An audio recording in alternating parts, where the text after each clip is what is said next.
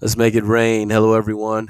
Welcome to another bonus episode last Sunday of every month. A little something extra for you. Today, I want to talk about Proverbs 22 6. But before we do so, let us pray. Dear Heavenly Father, we come to you thanking you for everything you do, going before us and setting our crooked path straight. We thank you in all these things. In Jesus' name, amen. With that being said, another bonus episode Proverbs 22 6. And it reads Train up a child in the way he should go, and when he is old, he will not depart from it. I wanted to share this particular verse because my oldest daughter just turned 18 this weekend. And she is really no words for how awesome she is. And I really wanted to talk about this verse because the things that we're taught when we're young, when we have scripture or good things from the Lord spoken to our spirits, things that we can take in, that we can meditate on, that we can take with us as we grow older.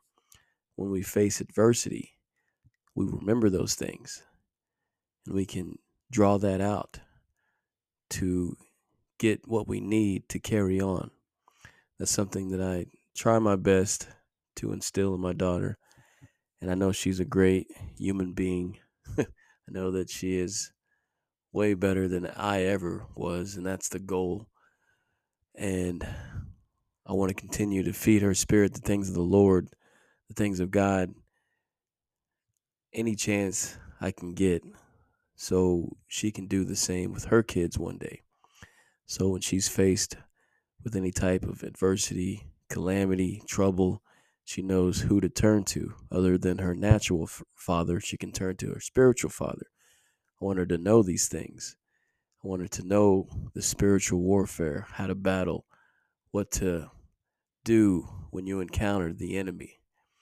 When you train them up in the way of the word and not the world, they're equipped for whatever may come, for, for whatever may happen. They'll have all these things instilled in them, in their heart, stored within them. So when they're tempted, they know which way to go. Scripture says there's a way to the, that appears right to a man, but in the end, it's the way of death. I'm trying to teach my children the way of life, which is the way of God. He is the way, the truth, and the life when you teach your kids this is at a young age, the scripture is literally t- saying that as they grow old, they will not depart from it, no matter what it looks like, no matter what they're going through. When they have these things within their heart at a young age, through prayer and supplication, they will always come back.